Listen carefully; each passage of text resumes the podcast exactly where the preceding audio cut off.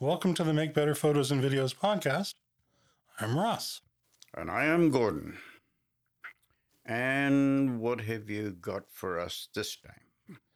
I wanted to touch on the topic of filters that are said to reduce light pollution for when you're doing astrophotography or even night photography with skies. Okay. Well, that's uh, that sounds interesting. But uh, I was having some trouble with uh, the terminology because my brain computes pollution as a spillover of undesirable compounds. So, does this terminology apply to particulate matter, uh, atmospheric stuff that's floating around, or something to do with undesirable light? Particularly since finding dark sky options uh, in this day and age of urban creep uh, is getting harder and harder to do. Well, that's fair. So, light pollution initially was defined as the concept of light spread into the atmosphere caused by often urban lighting. Now, how does that light spread happen? Well, certainly we see it worse in areas where you do have a high level of particulate matter uh, or crap in the air. That's a good word. Yep. So, I mean, you could, you, you could think about it. For example, we've all seen photographs of industrial cities, uh, uh, for example, in China, where you Oh, can't yes. see the sky. Or Yep. if you've ever been to Los Angeles on a heavy day, there is no visibility. and so at night, your ability to photograph the night sky would be very, very limited. Those are things that these light pollution filters aren't going to fix. What they're going to try to do instead is to filter out the spectrum of light that is commonly occupied by sodium vapor or mercury vapor lights that's used in cities and towns for things like street lights and signage and that sort of thing. This kind of lighting tends to the yellow orange range of the spectrum. And for those who want to know the numbers, the filters block light in the range of 575 nanometers to 600 nanometers. The outcome of filtering this light is that contrast improves and the yellow orange areas tend to go darker. They're being filtered out, making it more like a darker sky shot. A light pollution filter, despite its pretty, pretty name, does not actually filter out light pollution. What they're doing, in fact, is filtering out certain frequencies of light that are common in light pollution, where those frequencies are not relevant for celestial objects that we want in a night sky shot. Okay. All right. I think I think I get that now. So artificial lighting produces a mixed frequency light that produces some form of a color cast, as you mentioned, I believe, mostly of the orange yellow spectrum. And to remedy this in night photography, you would require to spend a considerable amount of time in post processing and you would require to uh, have a significant amount of skill to get rid of it. But do these work, or is this just another one of those gizmos or gadgets that have been produced, making us believe that they're going to be helpful? As always, it the answer is it depends. Uh, these filters do work, but their effectiveness is highly variable depending on how much light pollution there is, the state of the atmosphere, such as how much actual physical crud is there, because we can't do anything about that, the direction of the light relative to the photographer, and uh, other factors, of course. You know, is there a lot of humidity in the air? You know, is there more reflectance of light? Right. Because all we're doing with these filters is filtering out certain frequencies. And as we know, what we're filtering out are the frequencies of reflected light. So, from what you've said, then, you've indicated what, what it does from the photographer's point of view. But how how is it? Is this is this a new concept or in all the literature that I have looked at about astrophotography, not once have I seen this concept of these filters mentioned. So, my understanding is that they are a relatively new offering.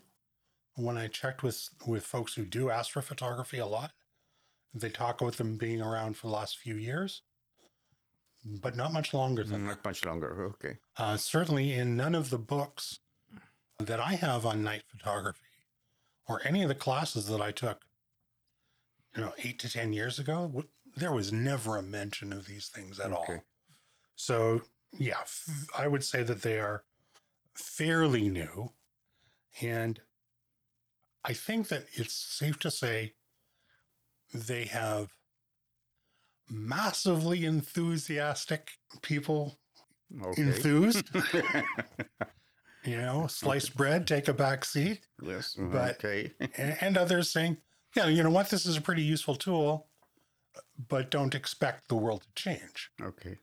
I may regret this, but I was wondering so, how, how are these filters made? Because one article that I saw, there are varied descriptions of what they filter, and uh, there are multiple companies that produce them, and the uh, specifications of, of what is produced.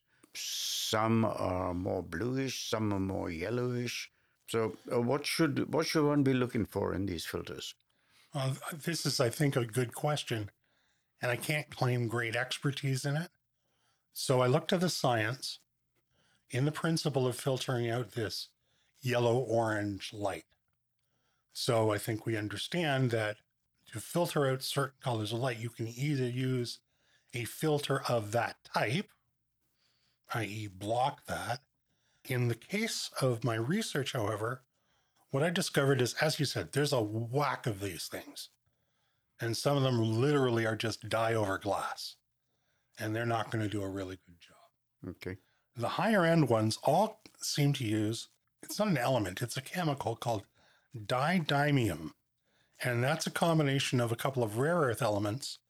Uh, and I may screw up the pronunciation on these. Uh, neodymium, which is a rare earth metal that's actually used in a lot of things like AirPod, you know, and little earphone speakers hmm to make drivers, and praseodymium, which is another rare earth element. Those are pretty, well, they're rare earth, so they're pretty scarce critters, So they're meaning rare. Uh, not not available readily. And what they'll do is they will produce this didymium, and it will be layered on optical glass. Now, depends on the maker. As you say, they may have different tints. A couple of the high end filters that appear to do a really good job actually have, look different. Some have a greenish cast. The majority of the very well recommended ones have a magenta cast, and that makes some more sense if we're looking at filtering yellow orange through this rare earth Okay. matrix. But I haven't done the science on it, so I can't say for sure. What really matters is consistent use of whatever the filter material is, and of course, the glass quality that the material is applied to. Okay. Sadly, there are lousy ones and that are no more than that tinted glass I talked about. And as a consequence, they don't do very much, and that can give the whole concept a very bad reputation. So, are there any brands that you've come across? You you've mentioned that other astrophotographers you've spoken to have they suggested what what you should be looking for, what brands are available, what's good, what's bad, and uh, that begs the question. Well, actually, in the course of this discussion, I just came up with the second thing. It begs two questions. Firstly, should these be considered to be part of your gear for all night photography or only celestial photography? And is it feasible that using our standard filters might give you a similar sort of result? Fair question. What I've been able to gather through research is that traditional filters, uh, like UV filters or tinted filters, aren't going to do the same more surgical cut that these things do. Okay. So if we look at a wavelength representation of where they cut, it's particularly exacting and it's a very sharp, whereas other filters tend to be a smoother type of longer wave in what that they in what they cut. The astrophotographers that I spoke to do, frankly, mostly celestial stuff. Okay. And they say that if you're looking for, you know, stars or, you know, planetary rotation photographs or the Milky Way or, you know, galactic type of things where your camera's doing a long exposure with a clock drive and all that stuff, they recommend them quite highly. Now, if you're doing night photography, what are you photographing? If it's a cityscape at night, I think it's a questionable thing because if you're doing a night shot like of a city skyline, maybe you want those yellow Maybe orange, Sure. and maybe you don't. So I think it's a question of, well, try it and find out. But definitely not. That is not one of the prescriptions for which these things were built. Okay. Obviously, when we look at any filter, we want to make sure that it's made from optical glass. That means both sides are perfectly parallel to each other. And as in any filter, uh, we want both sides of the filter to be multi coated because we want to eliminate those areas of internal reflection and internal refraction as much as we possibly can because we're going to lose quality if we don't Okay. just putting that filter on is going to degrade. It's one of the arguments against protection filters, particularly in low light situations, because you lose such a high percentage of the light due to internal reflection and refraction. So multi coated both sides. And while I haven't purchased one of these filters yet, I've done research and spoken to guys who do use them. Sorry, guys and ladies who do use them and uh, have found excellent reviews of the Nisi line, and that's a, a slide in filter, goes into a filter frame, as well as the screw on filters that come from Kase, and that's spelled K A S E. When I look at the pricing, they're certainly not idiot expensive, but they're also not $29 or $30 US, as we find many of these light pollution filters are. Good. So there's definitely stratification that occurs in the price point. There are other well respected makers of filters, better known for professional grade photography filters, who have started doing light pollution filters as well. And those are folks like Haida, who do the slide in type of Mhm. filters. And we know folks who use those, including myself, and B plus W. And B plus W is, I think, one of the finest BNWS. Hmm? filters that we're going to find in the marketplace. And they are doing these astronomical photography, these light pollution filters. In no case are they the cheapest.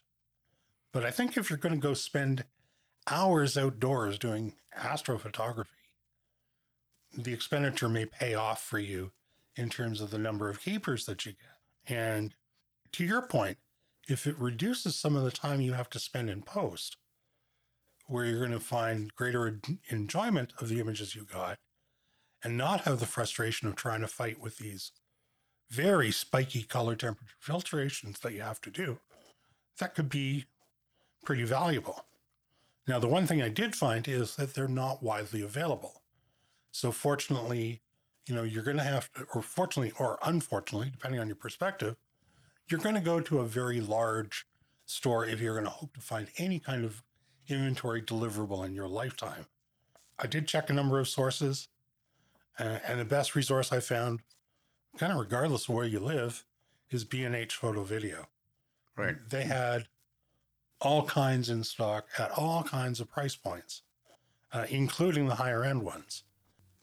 And if you were to go with the screw on type of filter, I'd follow the same rule for that as I do for screw on polarizers.